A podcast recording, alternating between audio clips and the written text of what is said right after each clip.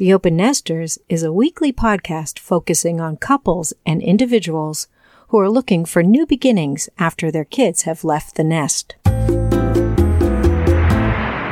This week on the Open Nesters podcast, a panel discussing sex, sensuality, and aging with four incredible guests.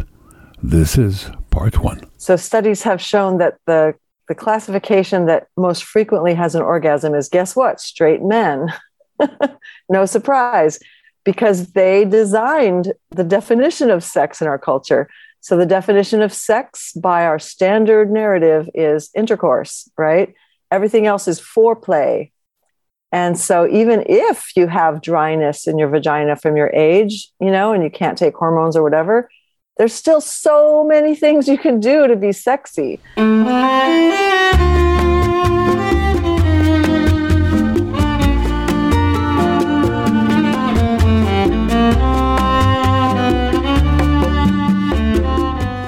This week, the panel is four amazing women that I have been so fortunate to collect and be part of this discussion on sex and aging. One of them, Sumati Sparks, is an open relationship coach that's in one of our earlier interviews, The Open Relationship Coach. Lori Handler is a professional about to release on her sexuality teaching, uh, an author of Sex and Happiness After 60 is about to come out, and she's of extraordinary lover retreats that she does. Yarel is a teacher extraordinaire from many different backgrounds, and you'll get to hear her perspective, and she gives us such a deep insight, and she's a dear friend, as well as my other dear local friend, Joyce Saltman, or Dr. Joyce Saltman, who is a professor of special ed, but she's been a comedian and been talking about sex and aging in her comedy circuit for years. Yes, I would love to hear Joyce once again. Special Joyce. She is really funny with incredible sense of humor and so much to share about this uh, sex and aging panel. So let's hear it. Welcome to the Open Nesters podcast, my friends and experts and colleagues, Lori and Sumati and Yarel and Joyce. Thank you for joining us today. They're all shaking their heads because I just told them I never did a panel in my life, and we're doing a sex and aging panel. So we are excited to have fun with you guys. And and the people that are here are such beautiful embodied human beings in different ways around their sex and aging. And you can read all about them in our blog, on our podcast website, and in the posts and podcast notes as well as find interviews about them because each of them have been in an interview with me on separate interviews. So their bios will be here. So you'll hear all about them. So I'm going to ask Lori Handlers first on this panel because she had a, a book that that kind of had some of the shaping in my life called Sex and Aging, and a new book coming out called Sex, sorry, Sex and Happiness. Sex and Happiness over 60 is coming out. So, Lori, why do people. I mean why don't we have to talk about sex and aging period? Let's just start with the basics. What do you think? Give us your uh, we have to because our cultures are not set up to support people aging past 50 so people have this idea in their mind that when they turn 50 or what women have when they hit menopause and men if they know about andropause they don't all know about it but if they knew about it they think that at the time that they hit this age that they're going to just dry up. and the fact is that our hormones do change. It start, they start changing just before menopause, called perimenopause, and then they change a lot during menopause. And so things, our bodies go through physiological changes. And if we're not aware of it, then we buy into the cultural narrative that says, you're, that's it, you're over the hill. Now, some people are happy about it. There are people who are in like terrible marriages and they go, Good, I don't have to sleep with that guy anymore that I call my husband. But um, for the most part, we all still need the cocktail that goes into our brains when we are sexually aroused. And that cocktail consists of oxytocin, serotonin, dopamine, and I always forget the fourth. I'll think of it. Norepinephrine? Yeah, um, or I forgot norepinephrine. Yes, but something else. Anyway, dopamines. I don't know if I said that. Anyway, they um, we need that. Our brains need that to function healthily. And that really only happens. We can get serotonin if we run or we play tennis or swim or what have you. But I pro- personally prefer sex to jogging. So I'm just saying. so we need it and we need to know that, that we're viable. Um, there are more people at over 50 right now because of the baby boomers than there ever have been before in the history of anyone, anytime. Plus, people are living longer. And so we need to know that we can look forward to having our bodies the way we like them, the way we appreciate them, the way we the way we feel about ourselves. And so I'm against dressing my age. I'm against acting my age. I'm against anything that the culture has told me that's going to happen to me because I'm supposed to dry up over 50. I'm 74 and I'm happy to be me. And yes, I have some challenges physically, but um, sex isn't one of them. Sex is a great thing to keep having. So we have to talk about it so that people know that there isn't this doom when they turn 50. There's no doomsday to look forward to. They can just keep having a wonderful life. They may have to have their hormones adjusted, called um, bioidentical hormones. It's not everyone could take them, but everyone who can take them, I, I think they should. And, and so some of us need to slow down. I mean, slowing down is beautiful. So I have been loving my slowing down in my sexual needs. Uh, was uh, so? Would anybody else like to contribute on this particular question? I Su- could. Sumati? Yeah, I just want to dovetail on the cultural narrative thing. Um, there's a lot of talk lately about the orgasm gap. So studies have shown that the the classification that most frequently has an orgasm is guess what? Straight men. no surprise, because they designed the definition of sex in our culture. So the definition of sex by our standard narrative is intercourse, right? Everything else is foreplay, right? And there's like these bases. You're going to get to, you know, first base, second base, home run. It's all designed to be focused on the act of intercourse. And so, no wonder women aren't having orgasm as often as men. If that's the ultimate thing that we're all supposed to look forward to, not not every woman has an orgasm from intercourse.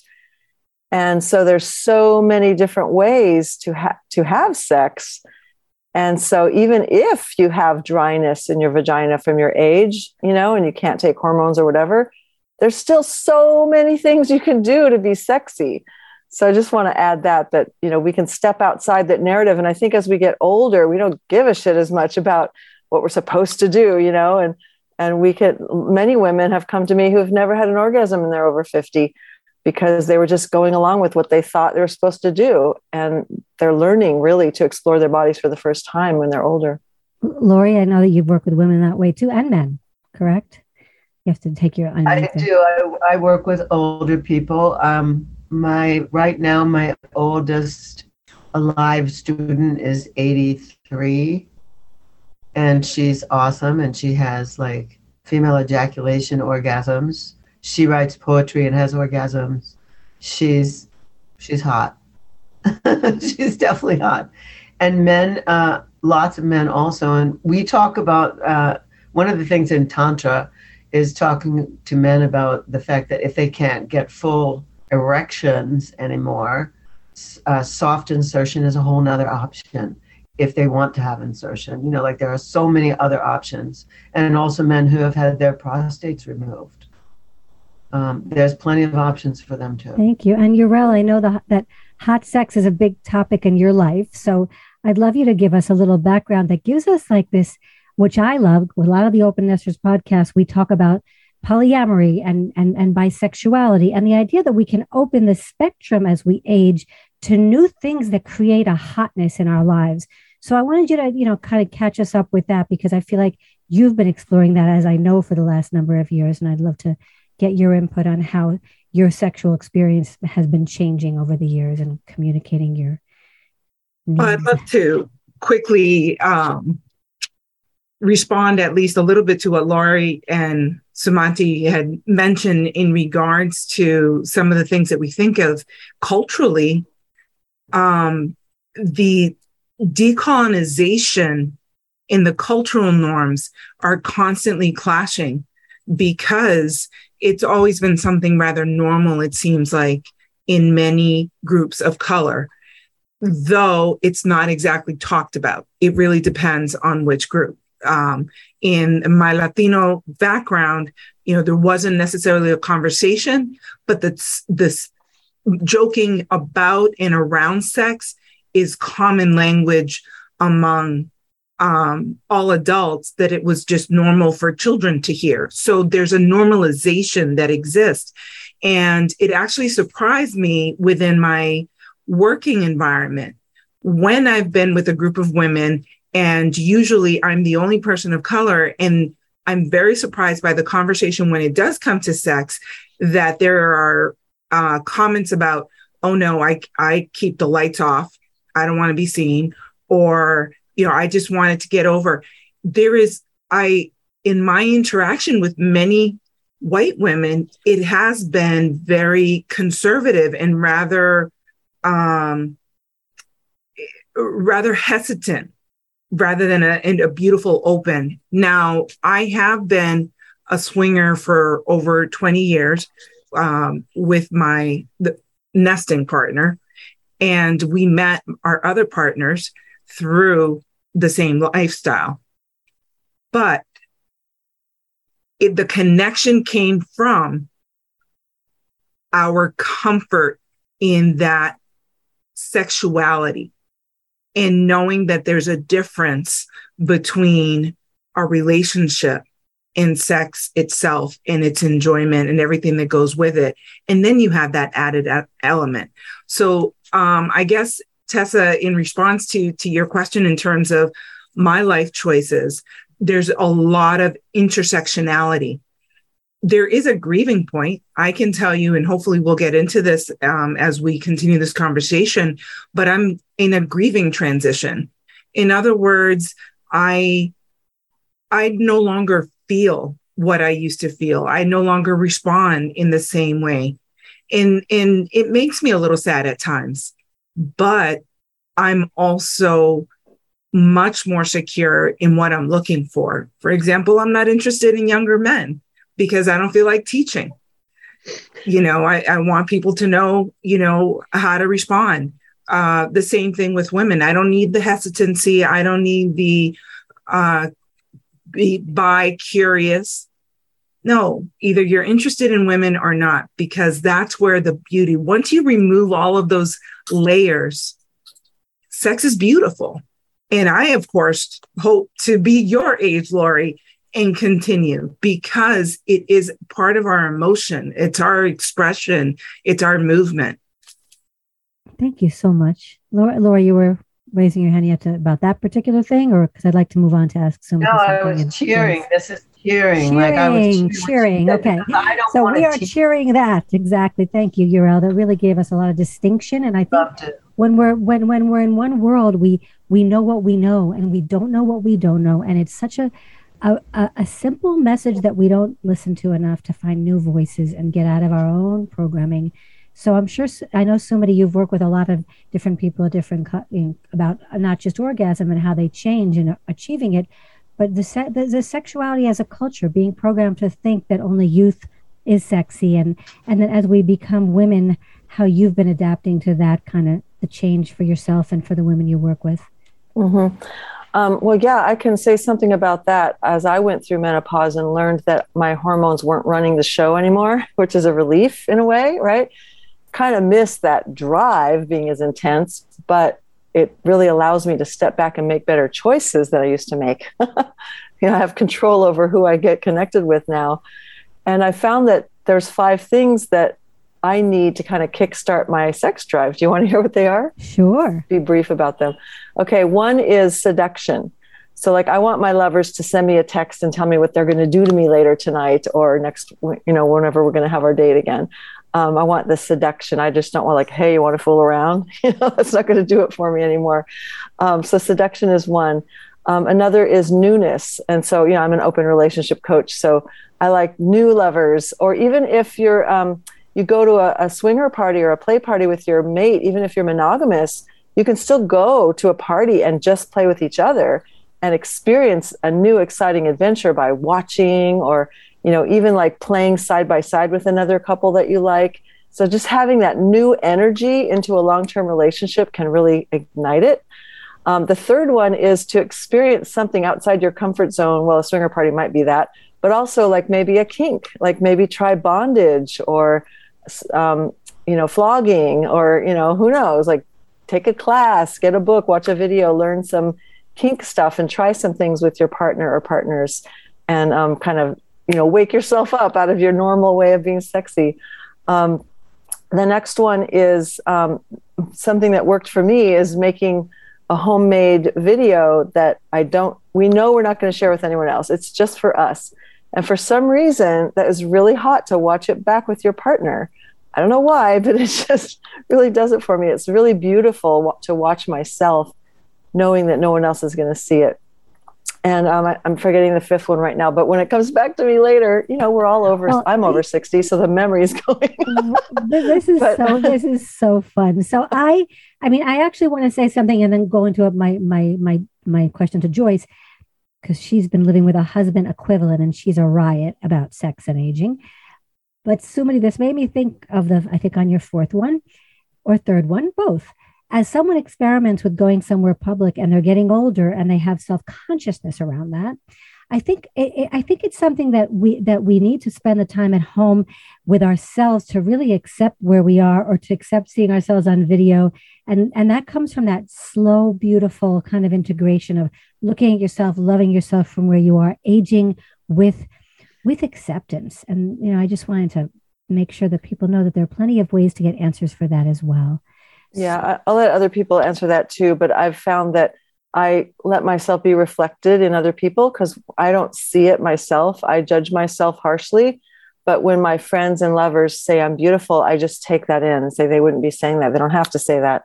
So if they see me as beautiful, great. I'll just let that be true. but I want to hear how the other women deal with that. Oh, that is a good, it's a good question. Lori, what about you on that? Sure. I wanted to say that the very first time I went to hedonism, in Jamaica, which is a, a clothing optional swinging resort, I I think I was probably 66, and I was worried about being the oldest person there, and that I wasn't. Um, I was pleasantly surprised to see quite a few seniors hanging out at the pool there, the nude pool. I also, at 67, posed for a, a naked centerfold shot in a women's magazine, and I remember it's called Sentient. It only didn't have too many um, too many issues, but um, I remember when the editor said to me, "We'd like you to be the centerfold of this magazine." And how old are you? I said, 67. and she said, "Oh my God." And then I remember, you know, friends from all over the world buying a copy of this magazine that I posed in. So I, I feel like it's a you know, I've kept my body really good, but it's not what it was. And I just feel like we have to be kind to ourselves. Like, just kind to ourselves. Other people are much kinder to us than we tend to be when we look in the mirror. So I, I second that. Well, actually, Joyce had a funny thing in the interview that I had with her about she's you're kind to yourself, but you cover yourself up when you go from one place to the other because of the big mirror. I remember this story you told. Do you what do you want to get into your little bit of your new husband equivalent and getting back to sex, please, for us, please? Well, that was I was talking about nakedness and I do not have a good body. And one of the hopeful things is that you hope that everything droops at the same time, which unfortunately obviously does not happen, especially not for a triple D. And I must admit that I was a little concerned that I would never be willing to get involved with another guy after my husband died because I didn't want anybody else to see me naked. so the good thing is Eddie is also chubby. So we have two chubby bodies and they work very well together. So that's no problem. But I did explain, um, I do have in, in each of my bathrooms, I'm a compulsive showerer. And I have in each of my bathrooms, you know, like a little vanity with drawers that most people have toothpaste and everything. The bottom drawer in each one of these is filled with bras and underpants.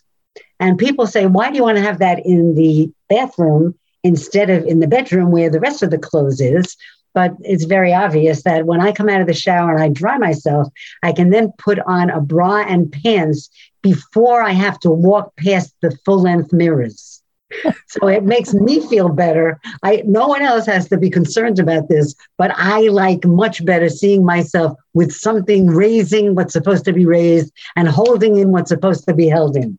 By the way, I am 79 and two weeks ago I turned 79. And I don't have any mm. problem with thinking, you know, you, you were talking about Lori early on about not wanting to act your age or dress your age.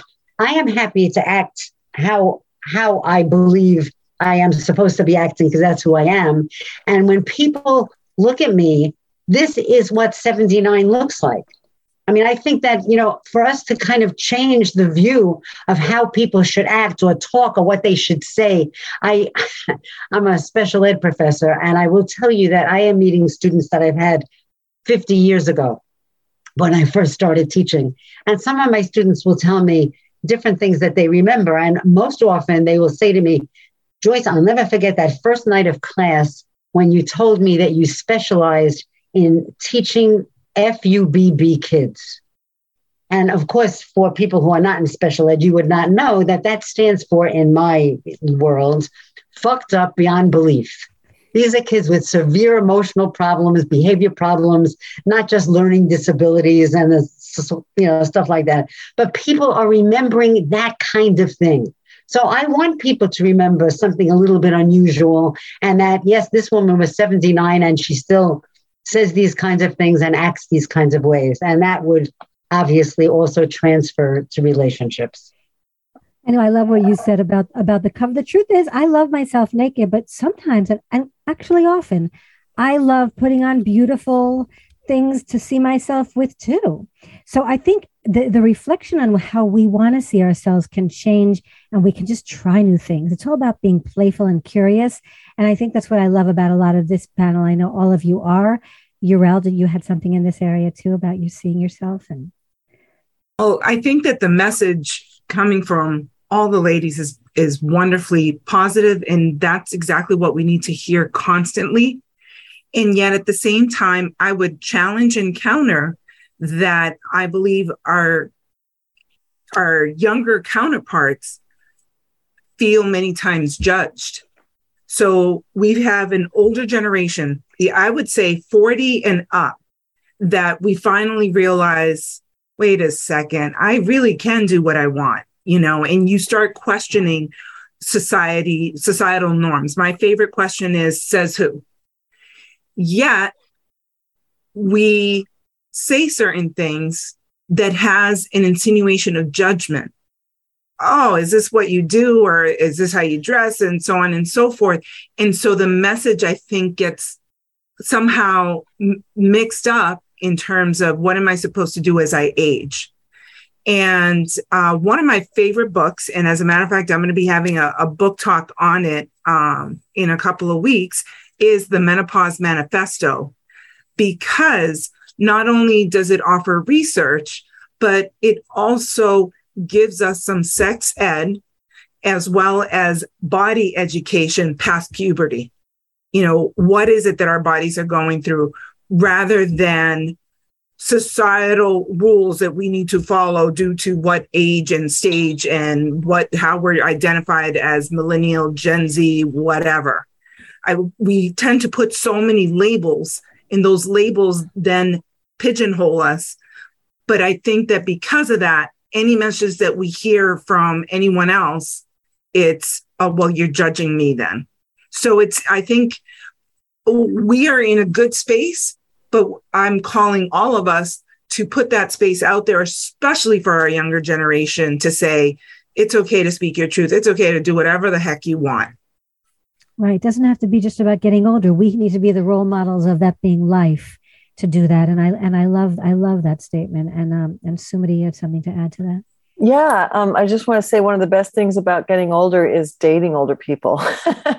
and so when I'm judgmental about my body, I just think about the incredible lovers I have today, the beautiful people that I'm connected with. I have so much love and amazing sex in my life that's connected, that's connected mentally, spiritually, emotionally, and genitally You know, it's the whole package. And I would never go back to that earlier sex that was primarily genitally focused. best sex life I've ever had, best quality people I'm involved with. So what what my body looks like? If I look 25 again, that's not going to make my life any better. It's awesome. So, so, that reminds example. me. I'd love to get into the real.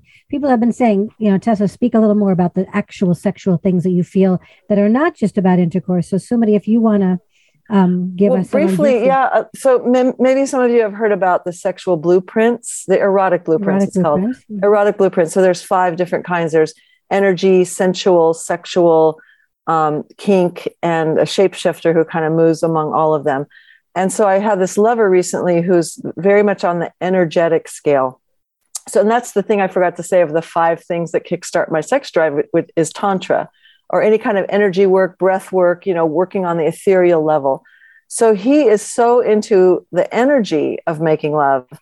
And intercourse usually happens in our lovemaking session, but it's like an encore at a great concert. Like you could go home early to beat traffic and still enjoy the concert and miss the last couple songs and be fine. But if you stay for the last couple songs, you're like, oh, yeah, those were great songs. So that's kind of how I feel with him. Like it's such a beautiful experience with the energy.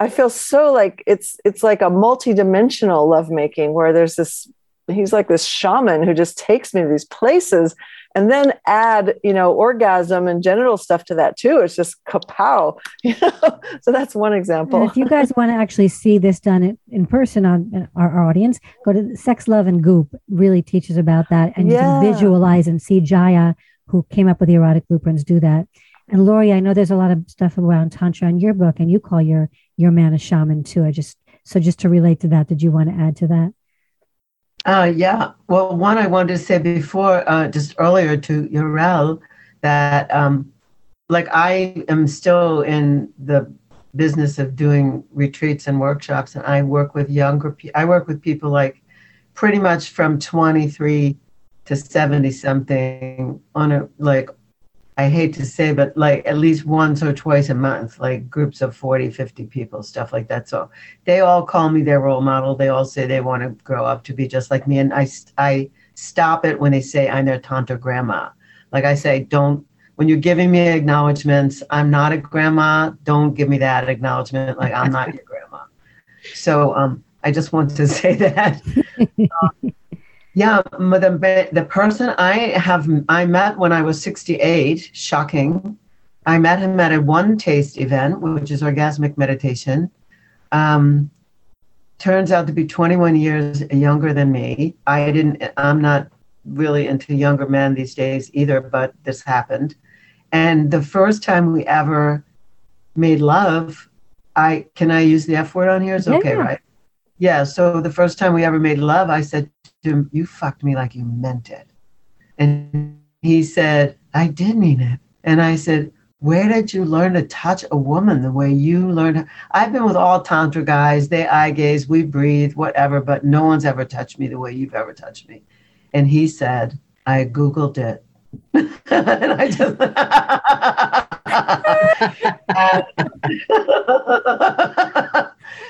anyway, he I, I feel like he's very, very shamanic. I visit the void often when we're engaged in lovemaking from a touch.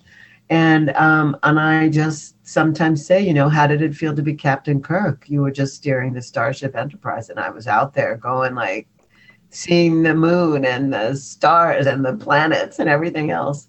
So I think that's a very good uh, description shaman, and he feels this too, uh, shaman rather than hunter.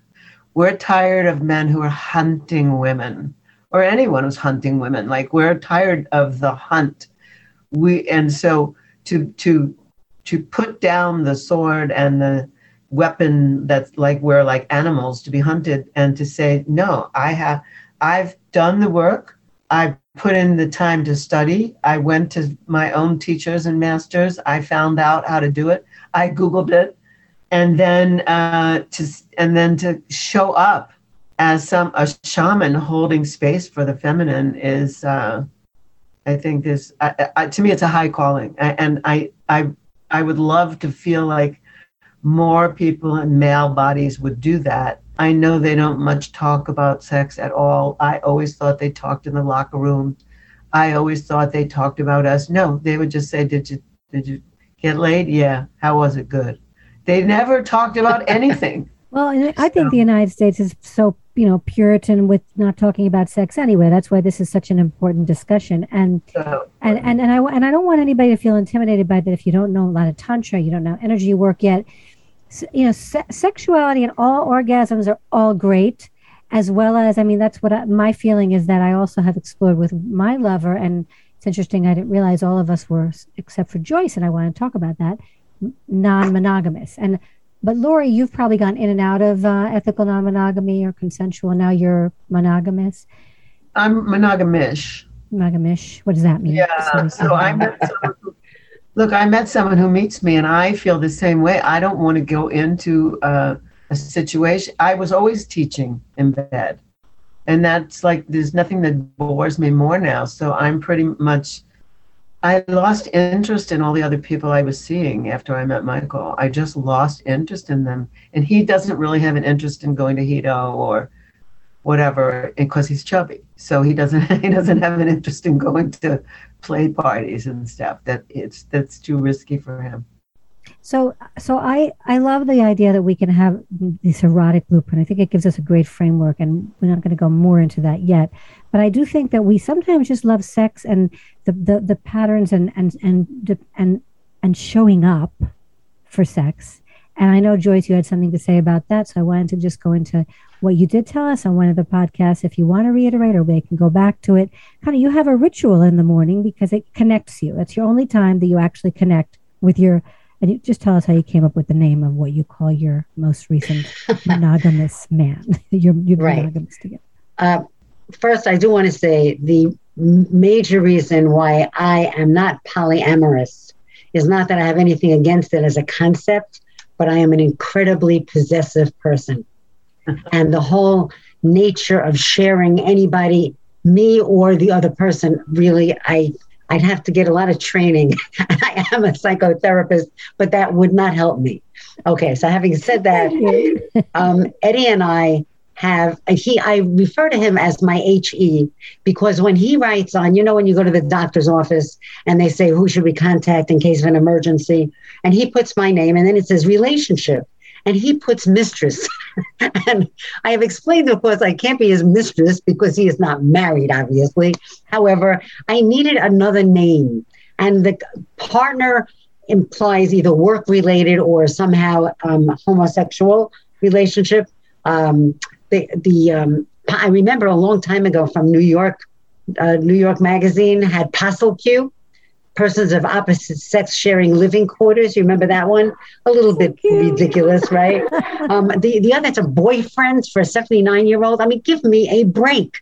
So I had to come up with something and I said, he is my husband's equivalent. So I wrote a whole thing about an HE, which makes perfect sense. He, we live together, we make love together, we eat together, we go places together, we have friends, you know, social relationships together. He does his thing, I do my thing, the rest of their life, just like everybody else does. So I thought that was an appropriate title. And your sex life was dormant until you started again with this HE, right? Well, I, my husband, who had died, had had a stroke a year and a half before. So I will admit that when I, I was speaking at a conference in San Diego, and the people knew me because it's the Association for Applied and Therapeutic Humor, and I recommend to all of you, it's a great organization if you want to put out your information in a format that people who believe solely in passing love and joy and humor around the world. This is a really unusual group of therapists, doctors, teachers, nurses. I mean, just an unusual group of helping people who really believe in joy and humor. But I got up, uh, I was giving an, an address at this conference, and I opened up with, I just want you to know I have not had an orgasm in a year and a half. and that the only way I now have orgasms is when someone tells me a joke I've never heard before. So I have to admit to you that for the rest the four days of that conference, everybody who knew me came over during that weekend to tell me jokes, to hope they would find one that I never heard before. And they did, but it's not appropriate for this podcast because it doesn't match the topic, but I did learn a new joke. And when I meet some of you in real life, you remind me to tell you the joke that I heard in San Diego at our conference. But um, Eddie and I have come upon a, what I think is a great format for me. All right. We get up in the morning. I get up at usually about 5 36. I put on the TV just to watch the news because I never watch it later in the day because it can only depress you. Right. I then get out of bed. I come in, I do my emailing, I send out happy grams, I answer everybody who's written to me, I do the things I have to do. And at eight o'clock, he wakes up. It's like he has an alarm clock in his head. Eight o'clock, he wakes up. He comes into my little office, which is where I am right now, at my computer. And I stand up and we give each other a hug. And then he'll say to me, Are you ready for a shower? And the two of us take a shower together and we bathe each other and we bubble each other. And I love the days that we're shampooing because the, the lather from shampoo, there is nothing better than washing with the lather from shampoo. So that's wonderful. And when we get out, we get back into bed. And all of my friends know that I will take the phone off the hook as soon as we come out of the shower so that I will not be disturbed. And at that time, I get my part of that is I get 20 minutes of conversation. And he is definitely a very introverted person who doesn't like chattering a lot. And I am clearly not in, that model, to say the least. So I get 20 minutes of talking about whatever's going on in the world or with us or with where we're going or doing. And then we get more serious and we fool around. And happily, he is 76 and pills still mostly work for him, not every day, but often enough. And the things that he does to me, I am always orgasmic. And if he is not orgasmic, he is very happy because I am taking care of his parts and he is taking care of my parts and we are taking care of each other. And when we get up and get dressed, we have started the day in a blissful way and the rest of the day will take care of itself. So good. So good.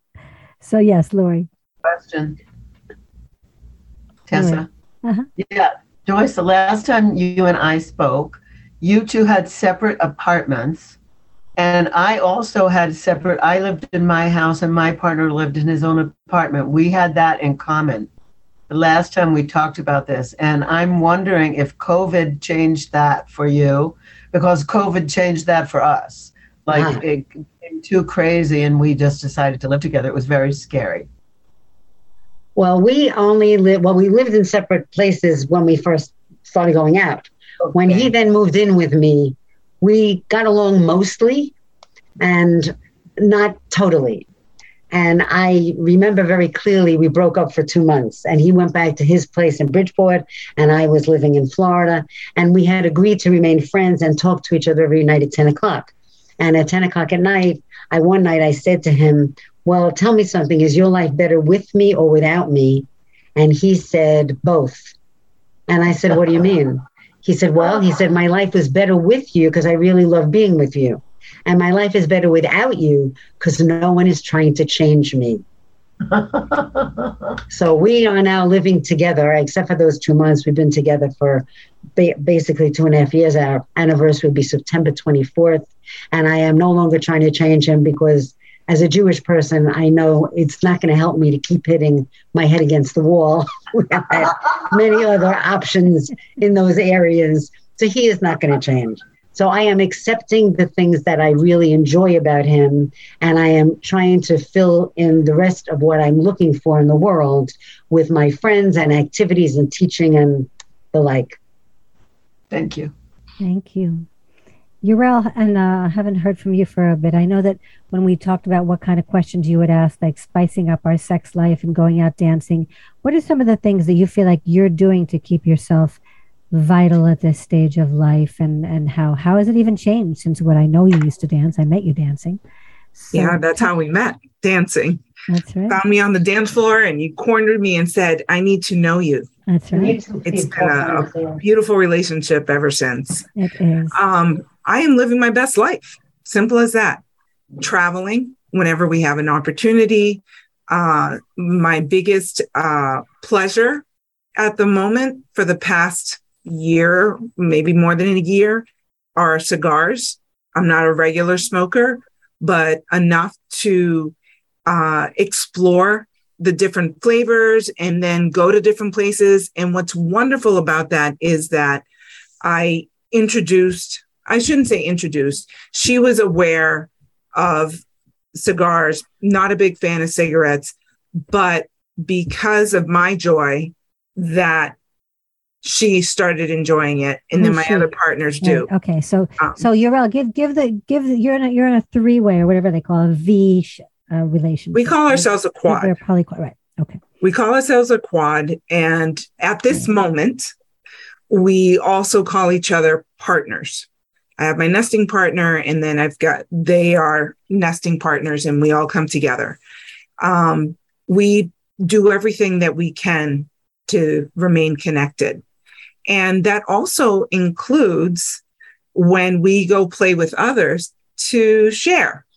Now, everybody is different. For example, my sexuality is very intimate. In other words, when I connect someone, it's something that I it truly enjoy. I internalize it, and I don't like to share too too much. While my other three partners, the two males and a, and a female, like to know you know details, and it turns them on. And I give them just enough, but they also now respect that out of the four of us, I'm not the one to give as much detail. And it really depends on who it was I was with. Um, because I I am a lover. That's why I am in a I identify as polyamorous because I fall in love with people. And that love looks different depending on the kind of relationship uh, that I have. So, with that, you know, we do talk about age. We all date in different age range and we come together and we we share those moments and that's part of our enjoyment along with the cigar smoking along with the traveling. And it's and, and it's just so dancing. I think all of you love to dance. So. We do. I you know what though? Tessa we don't dance as much as i would love due to covid and how things have changed and the opportunities in terms of where we live. So that's why it's no longer at the top of my list but music itself is always on the top. We all four of us have some sort of music on around us or connected. We are forever sharing songs that we like. When we you know we hear something on spotify immediately one of us will send the link to the group and we go to concerts. So you know we talk about how sex looks different in depending on what. Well we've got you know especially if we have gone out and um, hooked up with someone outside of our quad.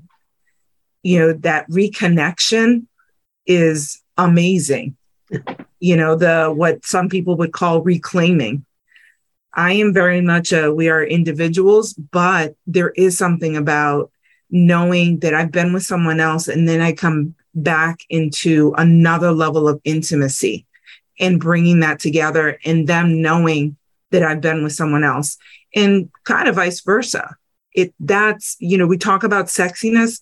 That's part of the the sexiness that we have that freedom to be who we are to be attracted to different types of people and then bring it back and make those connections and even maybe put it in there in terms of oh i learned a new technique.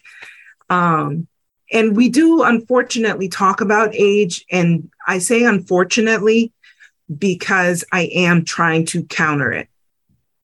Says who that we can do what at our or that we're supposed to feel this way.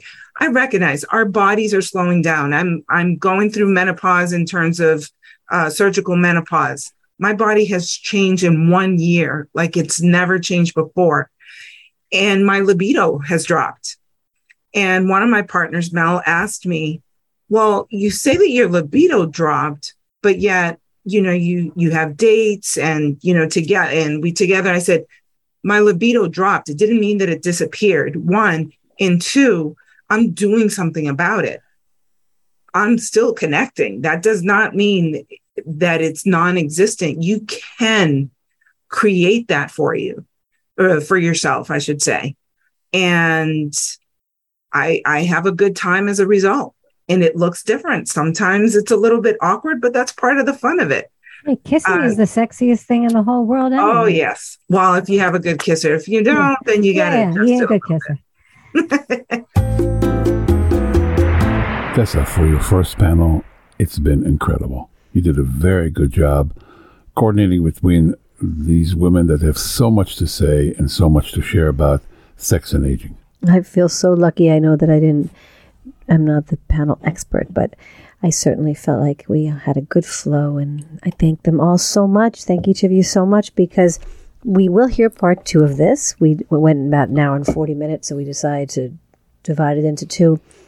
On this on this section, I love how we talk a lot about the idea of what kickstarts our sex drive. Uh, that Sumati mentions it was five, you know, five of the things I wrote down because those those tend to be a lot of my things as well. So I'm I know that there are so many other like ways somebody some people don't need to be a, seduction and and the newness which newness I think everyone needs. Yeah, the new relation energy, the and, NRE. Yeah, NRE is about poly, but newness everyone needs if they're going to stay sexually vital in monogamy or with themselves, how to explore new things. So I, so I, I love how we covered that. You know, kink is new. So yeah. Well, I wanted to also talk about, uh, you know, she talks about straight men having more orgasm uh, than women because they have one, I guess, one uh, templates for what sex is all about, which is the intercourse. And I happen to agree with that. I mean, as I matured, my sex drive has changed, of course, and as well as what really turns me on. And I'm not anymore in the hunt of trying to find another intercourse. I'm looking, you know, to that particular connection that really makes sex a lot more, a lot better, a lot better. And those women were spot on when they talk about that. I love I love when Lori talks about how does it feel to be Captain Kirk? Like you know when you're when you're more of that getting you into the cosmos rather than being a hunter. When a man has that intention is so rich. And then you know the fact that Yarel talks so much about being kind to ourselves and and not even if we don't respond in the same way.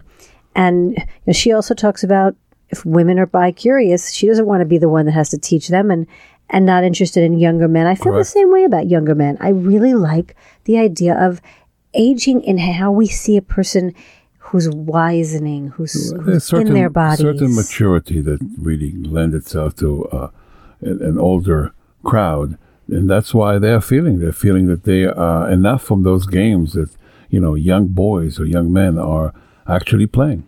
Exactly. It's so, and that's why this, I think these, this kind of discussion is so important and rich because sexuality is just not discussed in our society. So I'm really wanting to push the limits of how much we need to discuss it more.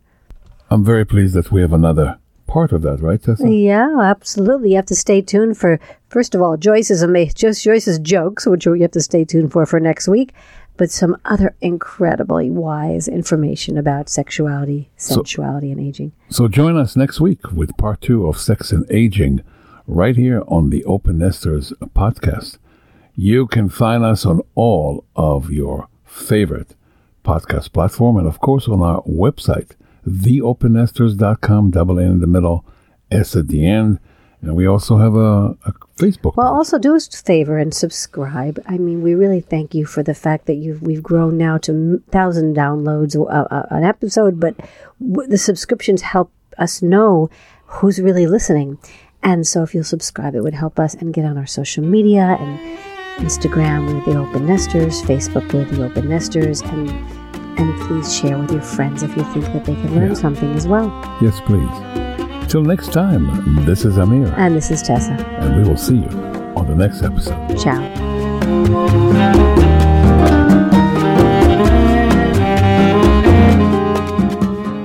You have been listening to the Open Nesters Podcast, a production of Kiwi Publishing and Media.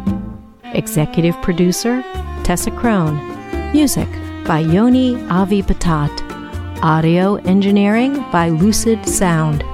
Web design and blogs PJ Ewing.